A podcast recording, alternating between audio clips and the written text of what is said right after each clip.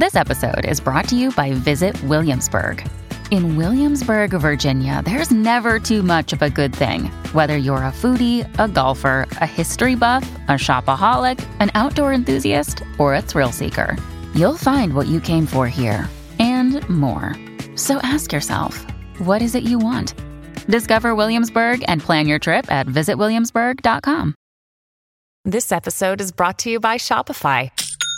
Forget the frustration of picking commerce platforms when you switch your business to Shopify, the global commerce platform that supercharges your selling wherever you sell. With Shopify, you'll harness the same intuitive features, trusted apps, and powerful analytics used by the world's leading brands. Sign up today for your $1 per month trial period at shopify.com/tech, all lowercase. That's shopify.com/tech. Another day is here, and you're ready for it. What to wear? Check. Breakfast, lunch, and dinner? Check. Planning for what's next and how to save for it? That's where Bank of America can help. For your financial to-dos, Bank of America has experts ready to help get you closer to your goals.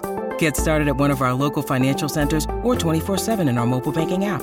Find a location near you at bankofamerica.com/talktous. What would you like the power to do? Mobile banking requires downloading the app and is only available for select devices. Message and data rates may apply. Bank of America N.A., member FDIC. Welcome to the New Books Network.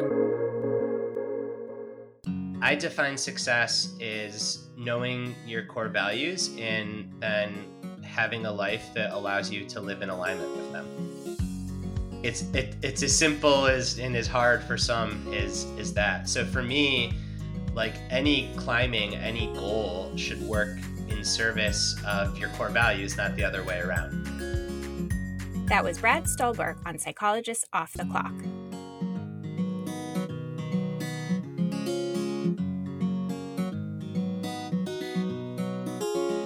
We are four clinical psychologists here to bring you cutting-edge and science-based ideas from psychology to help you flourish in your relationships, work, and health. I'm Dr. Debbie Sorensen, practicing in Mile High, Denver, Colorado, and co-author of ACT Daily Journal. I'm Dr. Diana Hill, co-author with Debbie on ACT Daily Journal and practicing in Seaside, Santa Barbara, California. From coast to coast, I'm Dr. Yael Schoenbrunn, a Boston-based clinical psychologist and assistant professor at Brown. I'm here with Brad Stolberg, an expert on performance, well-being, and sustainable success. Brad's work has appeared in lots of impressive outlets, and he is contributing editor to Outside Magazine. Brad is a co-creator of The Growth Equation, an online platform dedicated to defining and attaining a more fulfilling and lasting success, and he's also co-host of The Growth Equation podcast. And we are here to discuss Brad's recently published book, The Practice of Groundedness, a transformative path to success that feeds, not crushes, your soul. Welcome, Brad. Hi, Al. It's so good to be here. Okay, so I wanted to sort of go right for the jugular and dive right into your history here, because I think it sets the context for your book. So if you're okay with that, I'm going to get personal.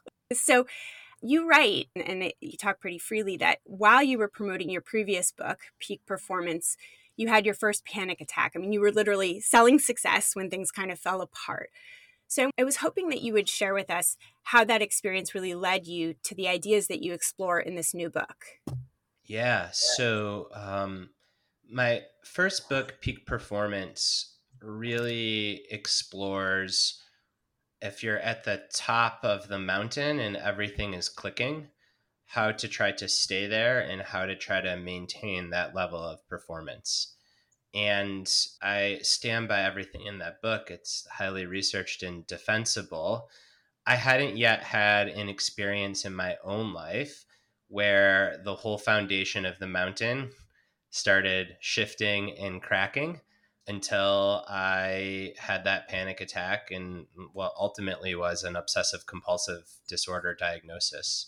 So that led me on a path to trying to understand what it might look like to have a more sustainable foundation of the mountain. It is also born out of the fact that, well, let me step back.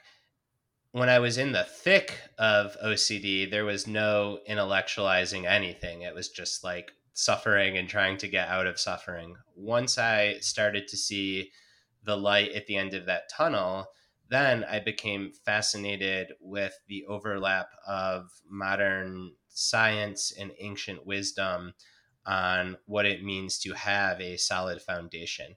And that started this intellectual journey into trying to identify patterns that might underlie what I call groundedness. Yeah. So just a quick applause of your book, because it is a very amazing integration of modern science, ancient wisdom, your knowledge about sports psychology and business success. And I think that makes a really compelling case for this concept of groundedness.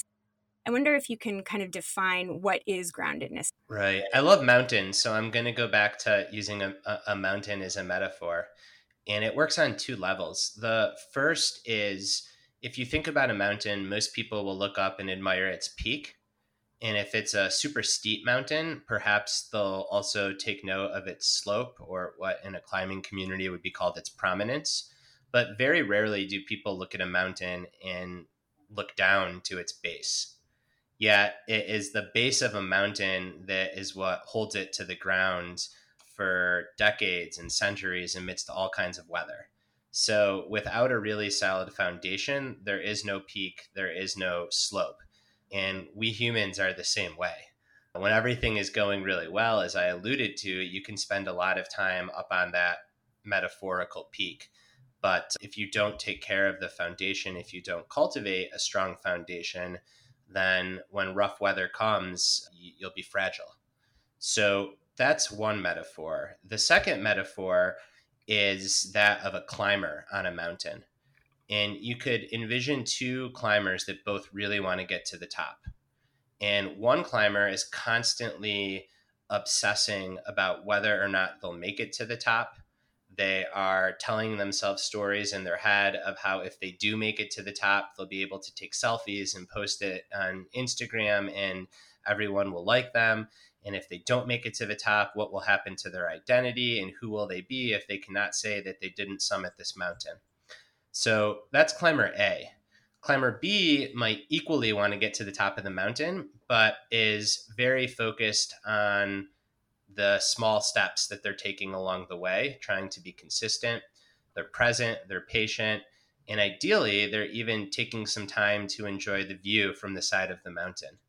Now, both climbers might get to the top, but what I argue and what the research literature continues to show is that that second climber will not only have a more enjoyable and fulfilling time, but also be more likely to sustain that level of climbing and performance.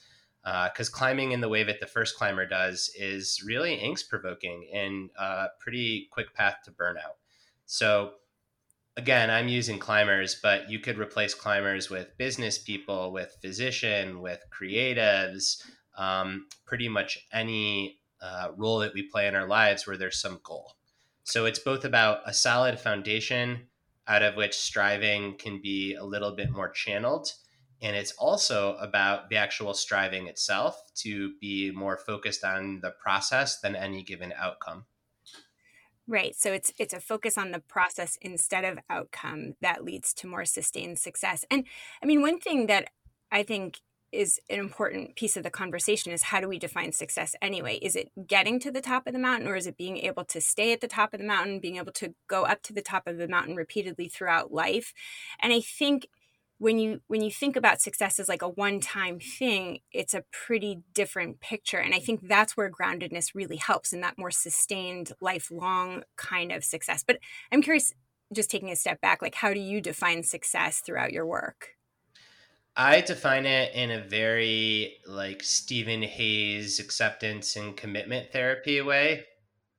So I define success as knowing your core values and then having a life that allows you to live in alignment with them. It's as simple as, and as hard for some is that. So for me, like, any climbing, any goal should work in service of your core values, not the other way around. So a lot of people say, well, you know, how can I use my core values, or what goal can I go achieve?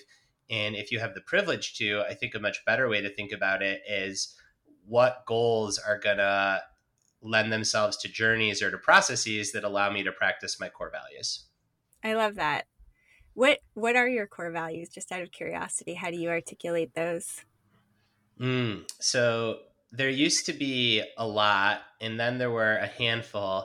And it's funny, every year, because I really try to practice what I preach with my own therapist and coach, Brooke, I go through this exercise and we'll be doing it again. I think we do it in like March. It's not a January thing. But last year, it was as simple as life and love. And for me, life encompasses all of the doing and engagement and productive activity that I strive for and creativity. And then love is about the being side or presence and creating space and relationships. So that means a lot to me. I think if someone was just meeting me, I would say that under life would fall physical health, creativity, and under love would fall vulnerability, authenticity, and community. Yeah, which are, and many of those are principles of groundedness, which is fitting and another example of how you practice what you preach. I have to say that I really love that I always read acknowledgments. I'm always curious about the support in writing a book, not only because I'm writing my own book, but I just think books are one of these ways to show up as heroic individualism, right? You talk about a lot about that, but the reality is that books take an enormous team of active participants. And I love that in your acknowledgments, you credit your therapist, which I think is so terrific.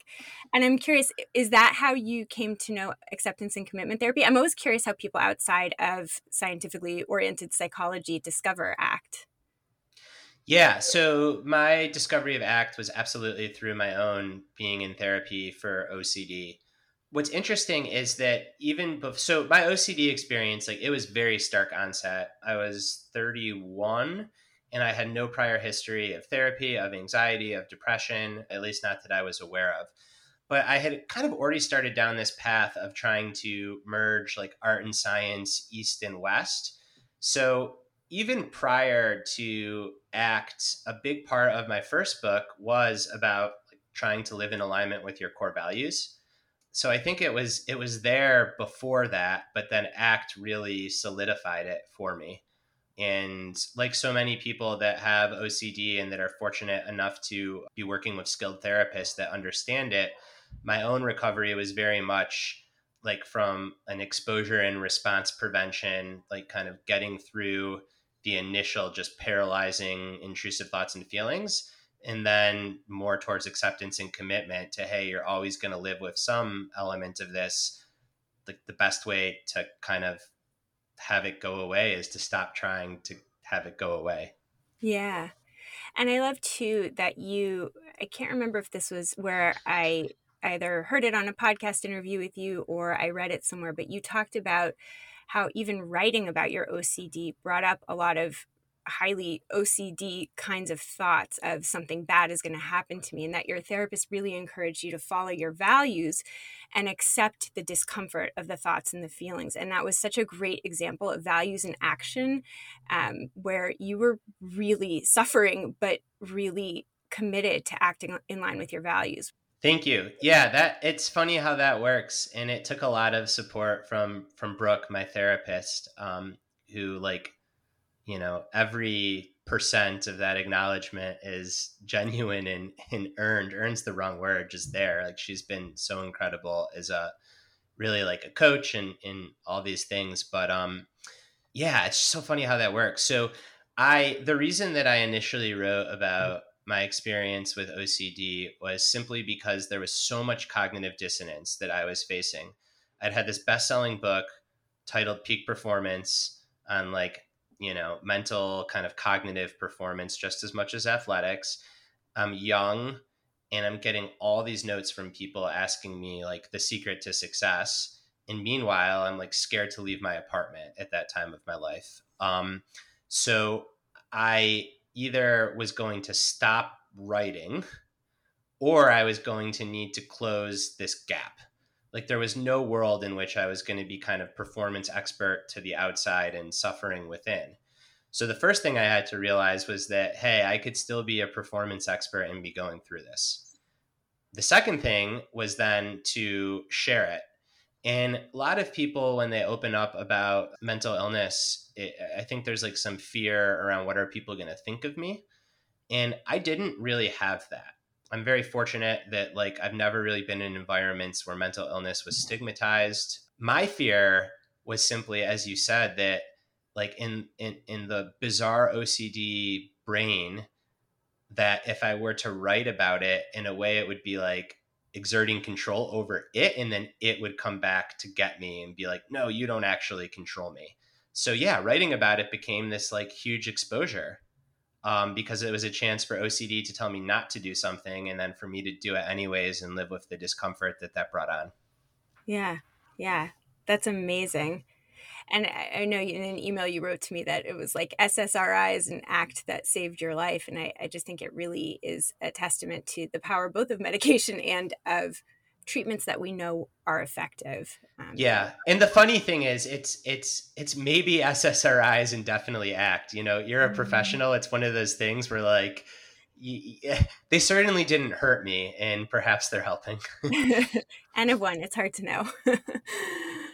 All right. So I want to segue into talking a little bit about ego because there's, you know, you talk a lot about this heroic individualism. So ego has a lot to do with our drive for success. And so I guess my question is, how do we associate with our ego in healthy ways? This is such a big question. So this is like the question that not only acceptance and commitment wrestles with, but also Buddhism, Stoicism, some forms of Judeo-Christianity. So this is like the $1 million question. Brad, I put you on the spot to answer it. Well, I'm using my lifeline. I'm going to page the historical Buddha. So I think that the first thing that is challenging for a lot of people, myself included, is to take a non-dual view to this. So ego isn't good or bad. It just is. Ego is both good and bad. It depends. So that kind of sets the stage for everything else that I'll say here. And I think that as long as your striving is predominantly driven most of the time by something other than relevance, money, ego, external, then it's probably going to be pretty healthy. So what I mean by that is you can write a book for two reasons. One is because you want to sell a lot of copies and have people talk about the ideas in the book and be a bestseller and so on and so forth. You can also write a book because you love writing, you love communicating, you love having conversations like this that a book is a conduit to. Yeah. The former is very like ego success. The latter, I would argue, is more meaning success. And I think that so long as most of the time you're driven by the latter, then striving can be healthy. Now, what tends to happen, particularly in today's world, is we're swimming in like this enormous ocean of various things that feed the ego success. So we've got metrics for everything. We've got followers, we've got retweets, we've got likes. Even if you're in a more traditional workplace, like there's dashboards for everything, all of these ways that we measure ourselves that very much feeds like ego. So I think a huge part of keeping passion harmonious or keeping ego in check is to have some really strict boundaries around like what you take in. So I know myself, if I were to be on all the social media apps and if I were to allow myself to check my sales rank of my books whenever I felt like it, that would feed my ego and I wouldn't like how I feel. So I think that it's just as much about trying to create surroundings and whether those boundaries are like physical or mental boundaries that protect you from swimming in a sea of dopamine and ego feeding behaviors. Well, I have a few questions about that, but the first is just very practical. So what kind of boundaries do you set for yourself that are helpful on that front? So it's a great question. I only have one social media account. I do not, it's Twitter. I never tweet anything about my family, my partner, Caitlin, my son, my physical practice. It's purely like a way to share my ideas and basically like content marketing. So I don't let Twitter encroach upon other areas of my life that are parts of my ego that I don't want to have be like in the dopamine ocean external validation world. So I think that's the biggest one. And then the other one would be around just how often I check. I think like as an author, there's a propensity to want to check sales rank, check book sales, check reviews. And the week a book comes out, I just let myself like, you know, binge on peanut M&Ms. I'm checking stuff all the time. But after that first week, I only allow myself to check, you know, once a week when like the weekly sales report comes in. And then with my first two books, I assume it'll happen with this book. Eventually, you just kind of stop because things like reach some sort of equilibrium. And it's a moving target. I mean, I could be much worse. I could be much better.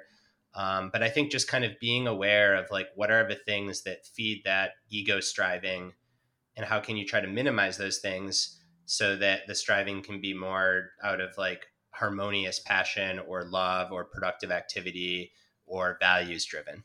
Right. Yeah. So I love that way to kind of keep yourself in check, to not let the desire for a dopamine rush drive it.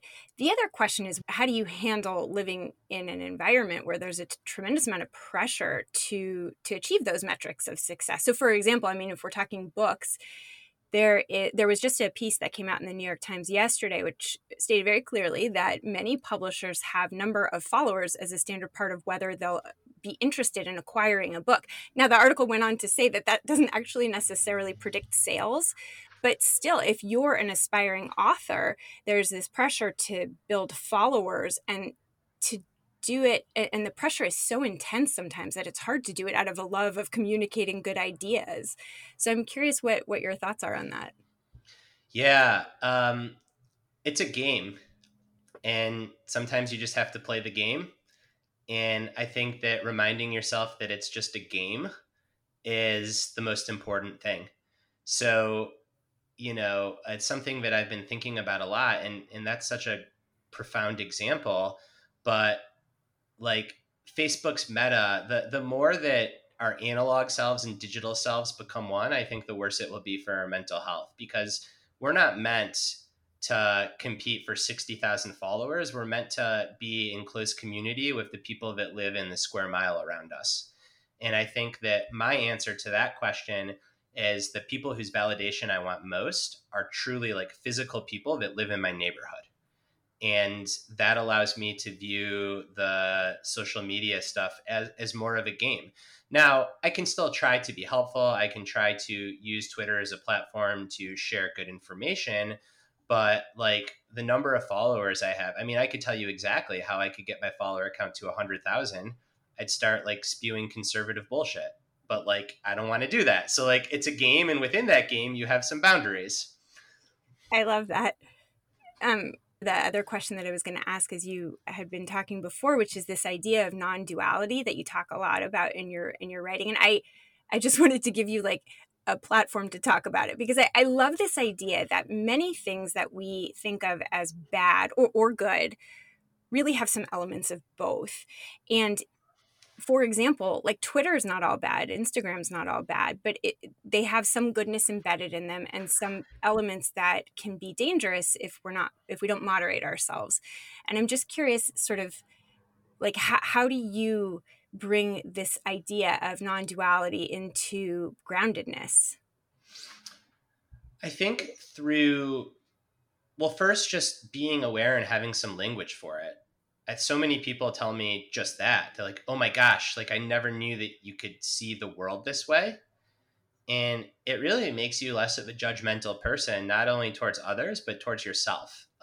So like no behavior gets like just a green check or a red check. There's generally a whole bunch of gray in between, in the extremes. So then, how does non-duality actually affect like how you go about and behave in the world?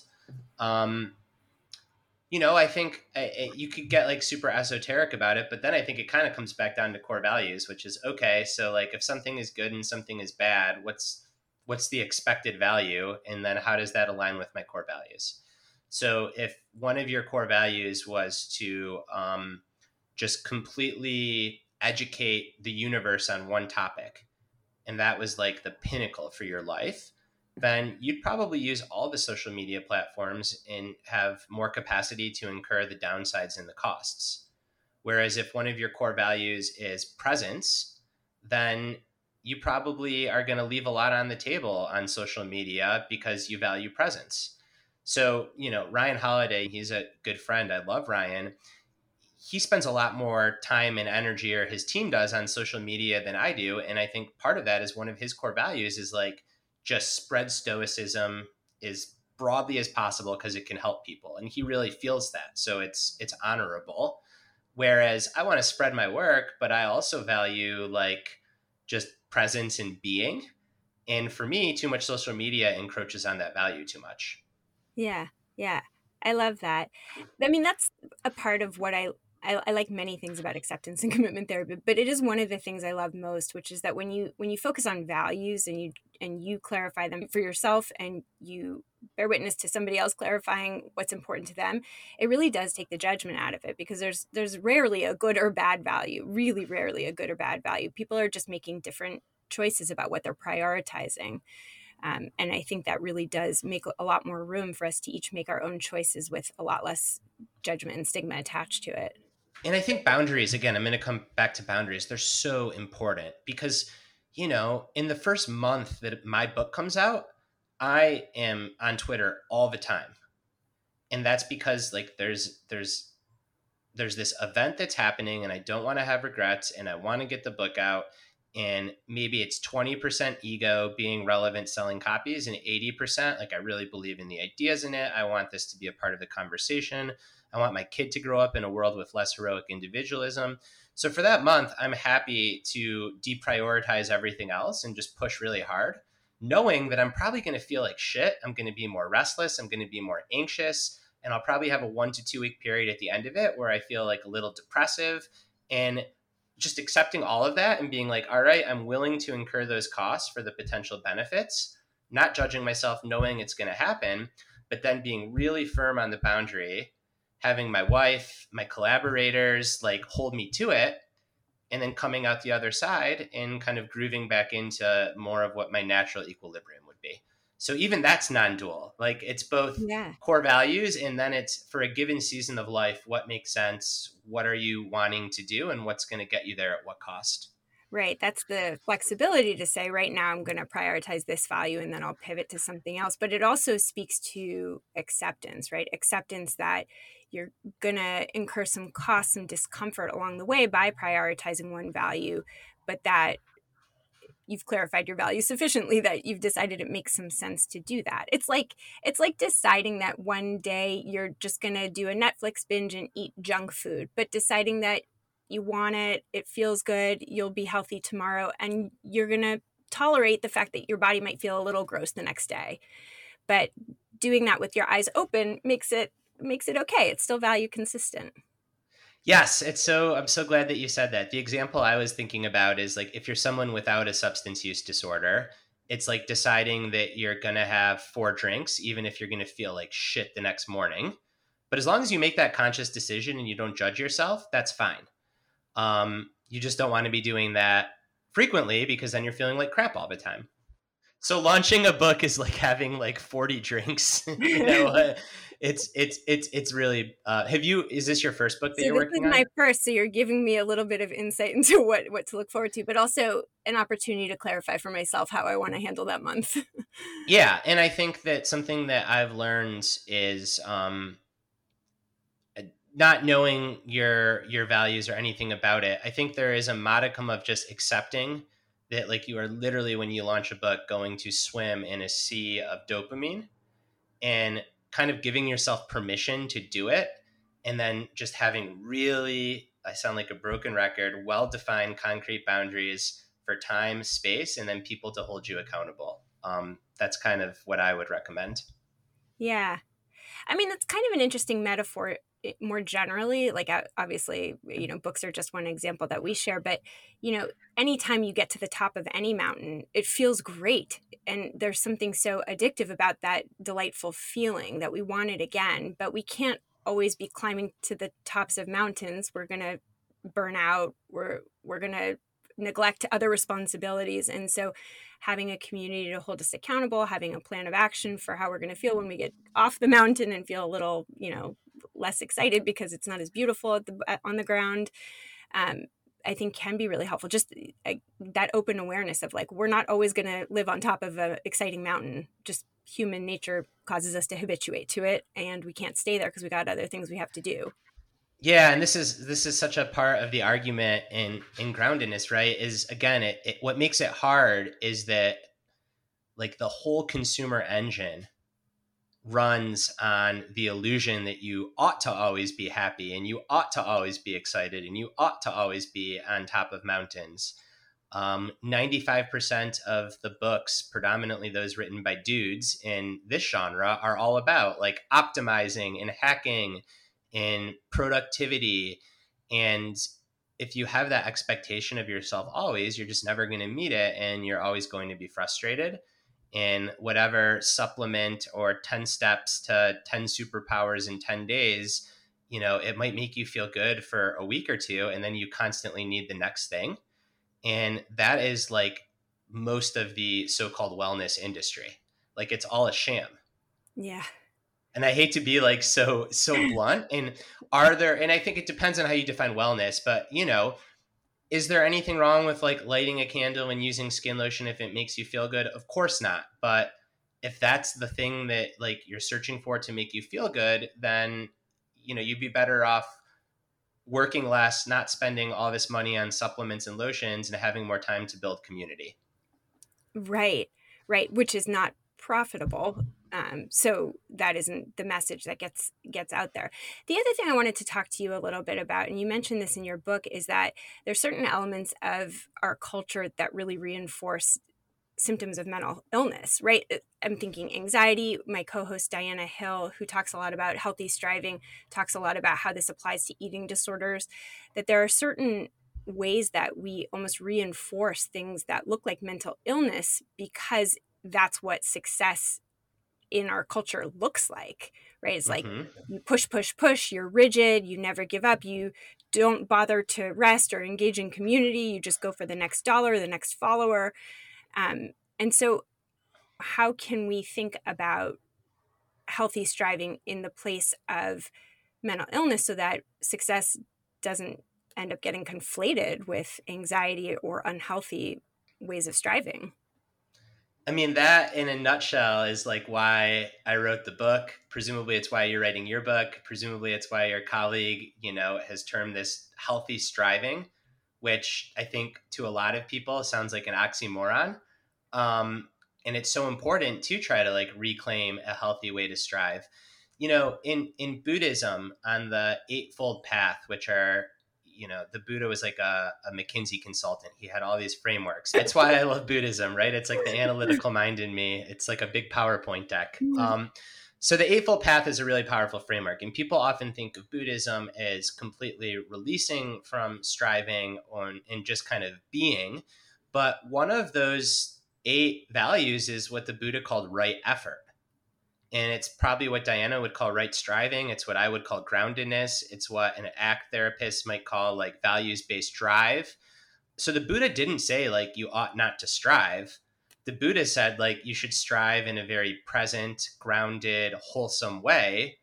It's what modern research is called harmonious passion versus obsessive passion. So there's nothing wrong with striving.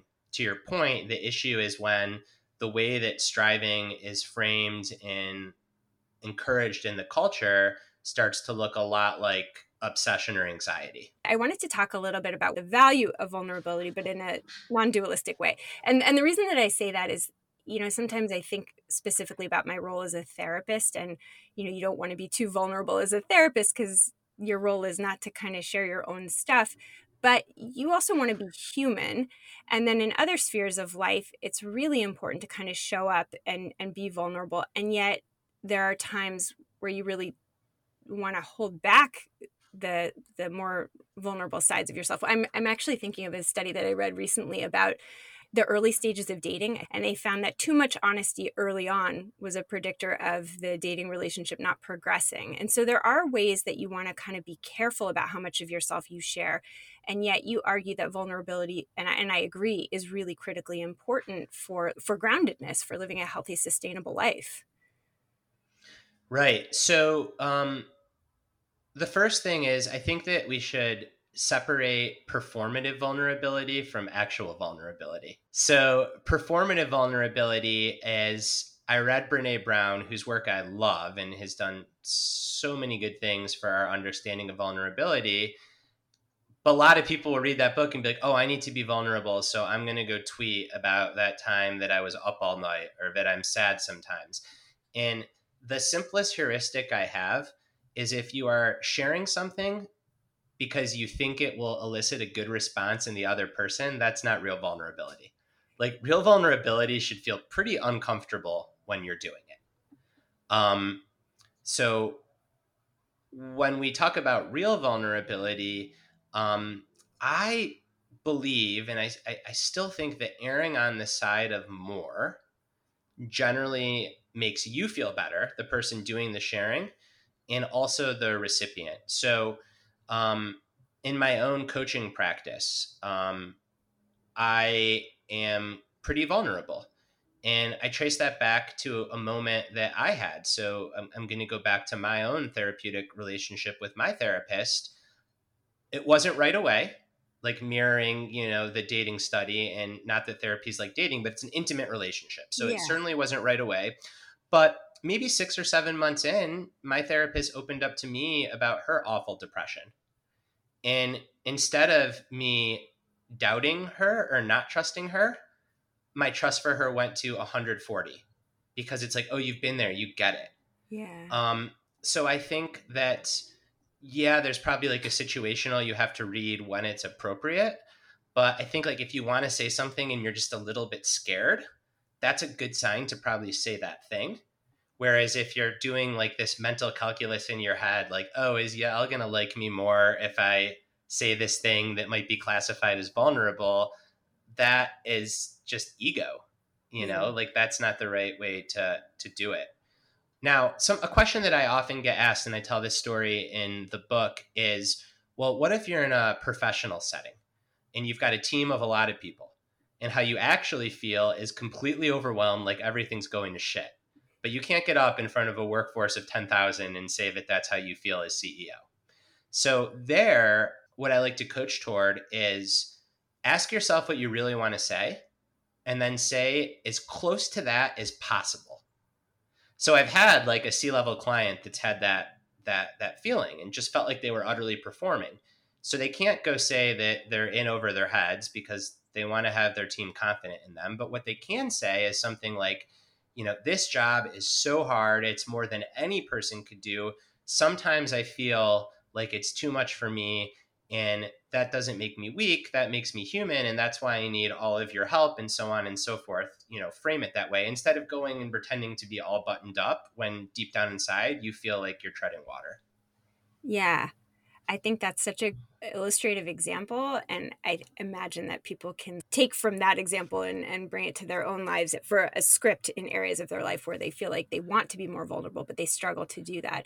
Yeah, I'd use intuition, like just because I know you get it, because this stuff is like all second nature to you. But just to be really explicit for the listener, the heuristic is just, what do you really want to say, and what's the closest thing to that the situation makes you comfortable saying? Yeah. I love that. Just to go back for a second to the performative piece, as you were talking about that, I sort of had this thought of, I think sometimes when people are sharing vulnerable things on social media, and it doesn't necessarily start out as performative, but then once it's out there, there's an impulse to check. Are people connecting to this? Did I put myself out there? And I think the problem there with vulnerability is, in-person vulnerability, you get like the immediate feedback. Did we connect more or did we not? And you don't feel left hanging. And so I'm curious what your take is on being vulnerable in that more social media or digital space. Huh, you're like really onto something. I don't know. I have no idea, other than it's a great question. I saw someone the other day tweet, like, your Twitter following is not your therapist. And it kind of made me think of your question, which you put in much better language. I don't know. It's a great question. Yeah. I mean, seriously, like that's the best I can give you. I think that just being like, sometimes these questions, like you just have to be aware of them. Right. And then pay close attention to your behavior and kind of what you get in return and how you feel in return, because I could imagine that somebody that is suffering from a depression or anxiety disorder that genuinely goes out to social media and shares from a completely authentic place of being vulnerable and then gets no feedback probably would make that person feel worse. Yeah. But then that begs the question, like, are you doing it because you're expecting feedback? And I think maybe that is like a helpful kind of principle for social media sharings. If you're doing it because you're expecting feedback, probably not great to do on social media, probably better to do with an analog human in your life. Yeah. Yeah. And I asked the question without knowing the answer, but I guess my additional thought is that the function of vulnerability is to connect with people. And I don't think that showing vulnerability on social media is a very effective way to connect more intimately, because it is so removed. Yeah, it's not an intimate platform. Right. I think if you're sharing something vulnerably on social media because you want to have other people not feel so alone that might be suffering or hurting in the context of mental illness, that's great. But if you're sharing because like you want to have an intimate connection, then I agree with you. I think you're kind of like, you know, striving for an intimate connection where it's just not possible. It's not the right platform for that. Yeah. Yeah. So maybe it's a question too of asking yourself, what am I looking for here? Am I looking, you know, to help other people feel less alone in this experience? And so I'll share my suffering in order that other people can get that sense of common humanity. Yeah. And I think, again, it's going to be the theme of our time together, non-dual. What's the alternative? So it's not as extreme of an example as social media, but something like BetterHelp or Better Health, like online psychotherapy on your phone. I first heard about that and I'm like, this is the best thing ever. It's going to open up access for so many people. Then I'm like, are all these therapists going to quit their jobs because they're supposed to be online to respond within 24 hours? And then I'm like, well, it's not the same as actually being in a room with a therapist, but not everybody. So like so many of these things are both good and bad. So like I've done a fair amount of research. I was going to write a big piece about that, but decided not to. But if you have access to an in-person therapist in your community that you connect with, then that is infinitely better than any of these therapy apps.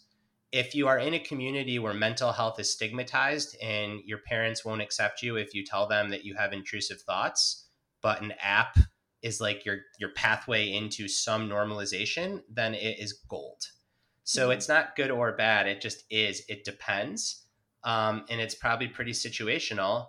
And again, that's a lot more nuanced, whereas social media is probably less effective than something like a BetterHelp, but there are probably instances where someone shares something on social media and it genuinely leads to fruitful connection. Yeah. Yeah, absolutely. It does sort of get into this interesting territory for therapists these days, because we all went online to offer telehealth during the pandemic. It was so convenient, but I would argue something gets lost, right? It's like online classrooms versus in-person. Something gets lost, but having it is so much better than not having it. And now that things are opening back up again, there's this kind of dilemma because it's so much more convenient for people. Like you take up much less of people's time. I do a lot of couples therapy, and so at least one of them is working. And so, you know, they can even attend couples therapy from different places, and yet something gets lost. But right. In that non-dualistic thinking, if I sort of remind myself, you know, better that they attend regular therapy than not. And so on balance, this is a good choice, but also recognizing, you know, that if I can get them in, that would be even better. Exactly. And maybe there's like there's a middle ground too, where it's like they're in once every 4 sessions, and then the work can be virtual the other 3, something like that. But you're asking such great questions, and I'm not just saying that to like to butter you up or anything, but I think that there's like even a more, you know, meta question there, which is like, at what point do we keep doing the good enough thing, and then the actual thing just goes away completely, when in fact, like, no, we need the actual thing. Like, is that a Band-Aid on a problem, which is why can't someone make an hour once a week to try to better their marriage? Or why can't, maybe the reason someone's so anxious is because they don't have an hour a week to go to therapy. Yeah. Like, if you're in that environment where you don't feel like you have that time, or your commute is so long, it's like maybe all the reasons that you have to do the work online are what's actually contributing to the problem itself. Yeah. So it's really tricky. It's really tricky. And I do think this pandemic has given us plenty of opportunities to zoom out and ask those curious questions. It doesn't mean that the answers are easy to come by or easy to, you know, put into action. But I do think we have an ongoing opportunity to be asking those good questions. It's actually a nice segue to talk a little bit about community, right? When we think about success, we often think about individual success, but you argue that so much of it is about community. And, you know, I started off by talking about how I loved reading your acknowledgement section, because so many of the big endeavors that we undertake require lots of people, even if, you know, there's only one person standing on the podium at the end. But one thing that I was thinking about, the theme really is like non-dualistic thinking, is that it's the balance between community and being on your own. So you write a lot about exercise and movement and how doing it in community can be very motivational. And I was thinking as I was reading it, but I love exercising alone. It's like I'm a mother of 3 and a therapist and just constantly doing. It's my alone time. And just this past week, my son came down to the treadmill, my youngest, while I was running, and was just standing there. I just had this very strong thought of, I want to be alone. So I think it's an interesting question of like how to build community in ways that are nurturing for ongoing health and sustainability, and then how to access alone time. And I'm curious how you approach that balance. So I think that it's quite individual based on someone's temperament. Someone might need a lot more alone time or a lot more community than someone else.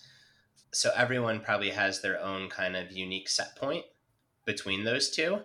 And then it's around, I hate the word optimizing, but in this case, it makes sense, optimizing that set point.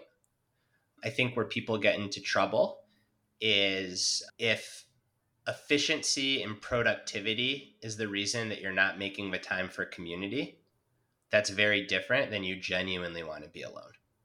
So if I'm canceling plans, or if I'm doing everything over text instead of a phone call, or Zoom instead of driving 10 minutes to go to a hike or a coffee shop, because I genuinely want to have an hour just to be, that is very different than I'm doing it because I'm looking at my schedule and I realize I can see one more patient if I do this over Zoom instead of drive to meet someone at a cafe, or I can write 2 more paragraphs.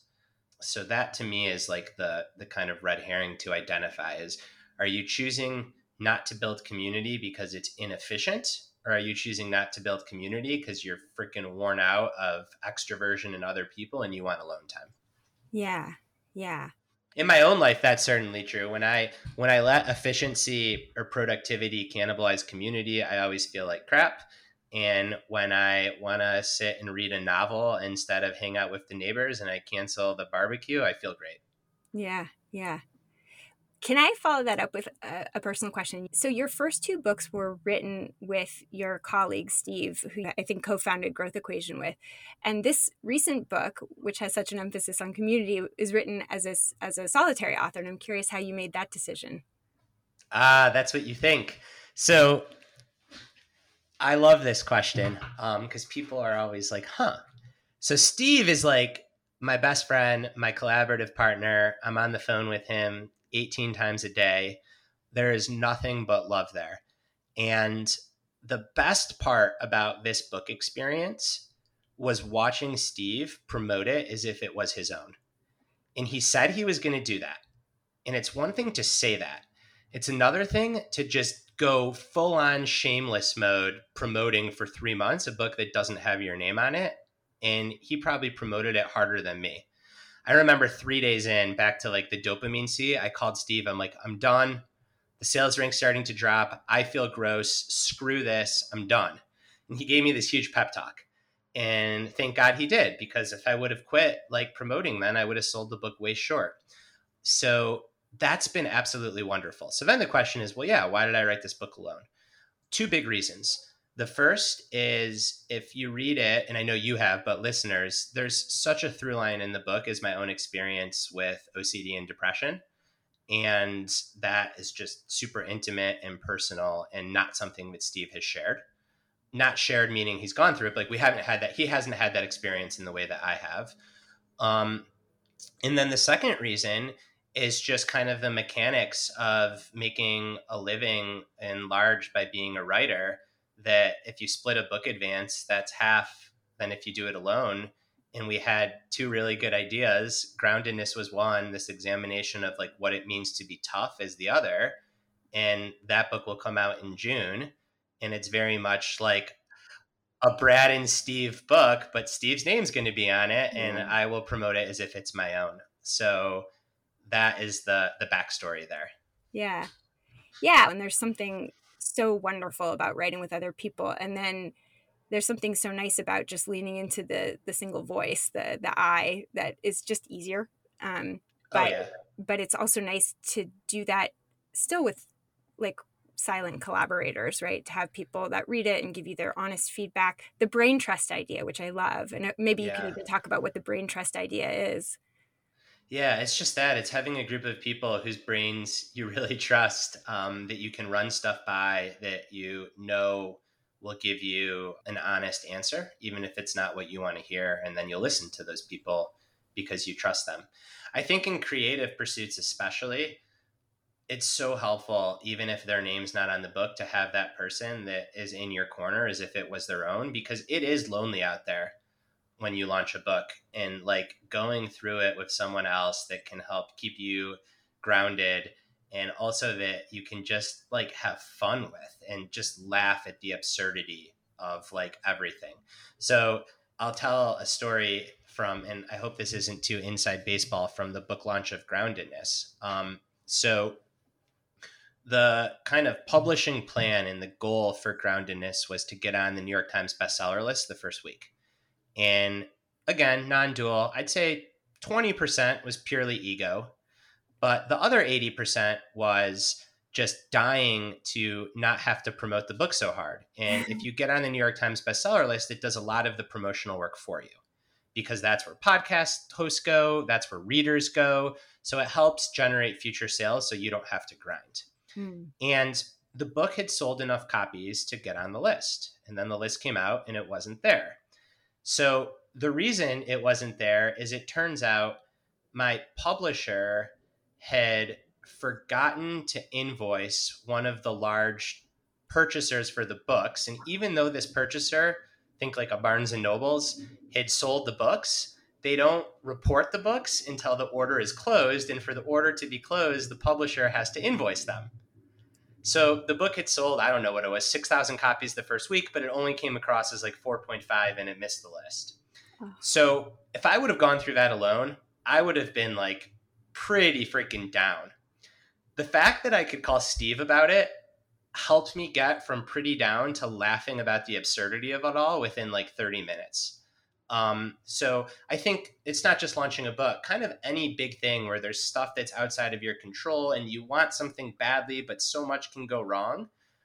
It's so helpful to not feel like you're alone doing that.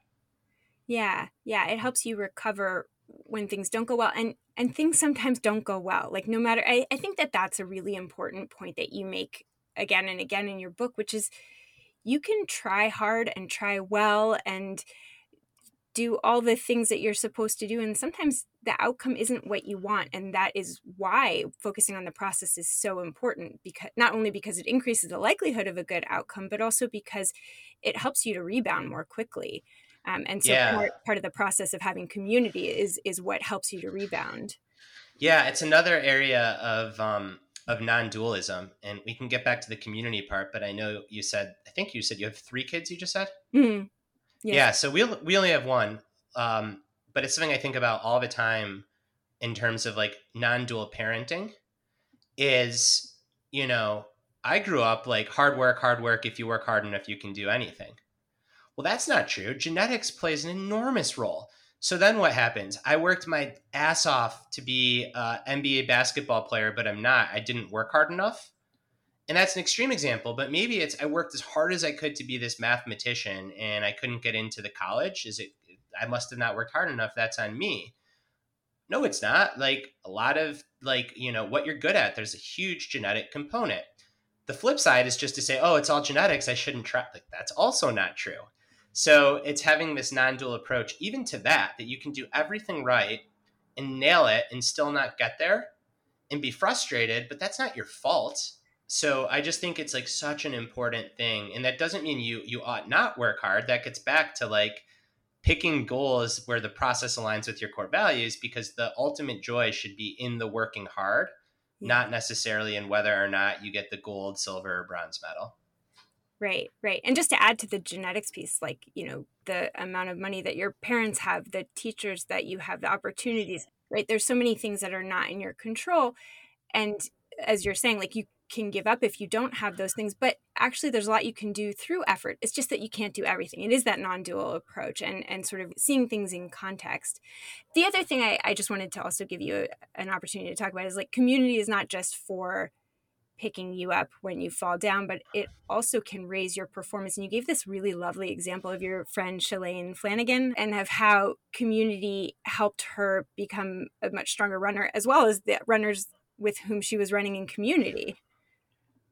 Yeah, so Shalane is the best. She's actually the best and she's the best. So Shalane is a 4-time Olympian. She's the first American woman to win the New York City Marathon in over 40 years. And that happened at age 36 for her, which is fairly late for a professional distance runner. And for the vast majority of her career, Shalane trained alone, very solitary, and for good reason. Her training was super scientific. So workouts had to be an exact pace, an exact mileage, totally prescribed for her unique body, her unique fitness level, her unique goals. And she came devastatingly close to winning these major events, but didn't. And then later in her career, she decided that she wanted to train with a group of other women. And that meant forfeiting some of the optimization of her training because now she's running with other gals. But what happened is her performance just skyrocketed. And so did that, as you said, of many of the other women in the training group. And Shalane really attributes her New York City Marathon victory to the fact that she stopped training solo and started training in a group. And you realize this, I think, in other domains too. There's some pretty solid research that shows that emotions are contagious, motivation is contagious. And ultimately, I don't know if there's a study that points at it, but like doing hard things with other people is just more fun. And if you're having fun, you're more likely to do those things well. And I think so much of it just comes down to that. Yeah. Well, it's like the equation for grit that Angela Duckworth talks about, passion plus persistence. They feed each other, right? Enjoying what you do, being passionate for it. It helps you remain persistent in that goals that you're pursuing. Yeah. And I think that that's about, as you said, like, you know, the community, the having other people around you. And then back to our prior conversation around like unique genetics, it's also about like finding the right fit and finding something you're good at. This is just a footnote in the book, but I actually think it's really important. In the chapter on patience, I talk a little bit about grit and how I think that Angela Duckworth's grit is like such a useful concept. But I firmly believe that you first need to have fit before you can have grit.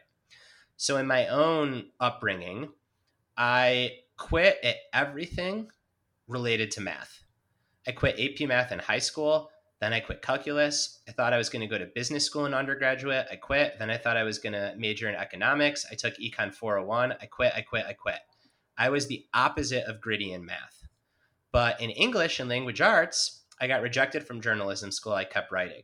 I didn't get on the school newspaper. I kept writing.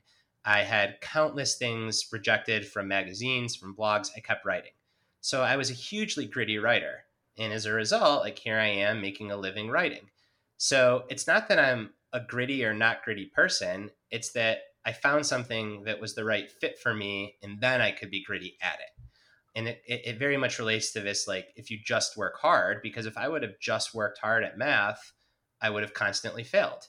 So I think non-dual, again, the ability to have grit and also the ability to quit are really important. Yeah, 100%. So, okay. So the principles of groundedness are acceptance, presence, patience, vulnerability, movement, and community. And so this is my final question. I'm curious, do you think that you've become more grounded since becoming a father? Yes and no. On the ultimate level, yes. On the daily level, heck no. I mean, like, there's so much frenetic energy. Listeners can probably get a sense, I think, that so much of my own kind of philosophy and spirituality is rooted in Buddhism. And back when I lived in the Bay Area, there was this meditation teacher named Will. And often people, and this is right around the time that Theo was born a few years ago, people would ask, how am I supposed to practice? I have this kid. And Will would just laugh and say, well, if you have a young child, you basically have live-in Zen master. Because talk about not getting attached to what you're doing, to a certain way of feeling, to a certain way of being, to sleep, to anything. The kid comes in and says, kill all your attachments and, like, be in the present moment. So I think kids are really good teachers. But yeah, day to day, it can feel really, really frenetic. Yeah. Yeah, if there's anyone out there listening that is expecting or has a young child, don't worry about, like, sitting with your eyes closed for 15 minutes a day. Like, your life is about to be a grueling retreat, and also a very joyful retreat for the next few years. Both and. Well, that's the perfect place to end. So we'll, in our show notes, send people to your website. Definitely pick up Brad's book. It's such a terrific, again, I'll just say again that it marries personal stories, yours, as well as many other people that you interviewed, with science and Eastern philosophy and ideas from psychology and business and sports. That's it. Website. And then, as I mentioned, I, for better or worse, and hopefully for better, I am on Twitter, and my handle is @bstahlberg. So just B and then my last name. Thank you so much for joining me today. Thank you so much.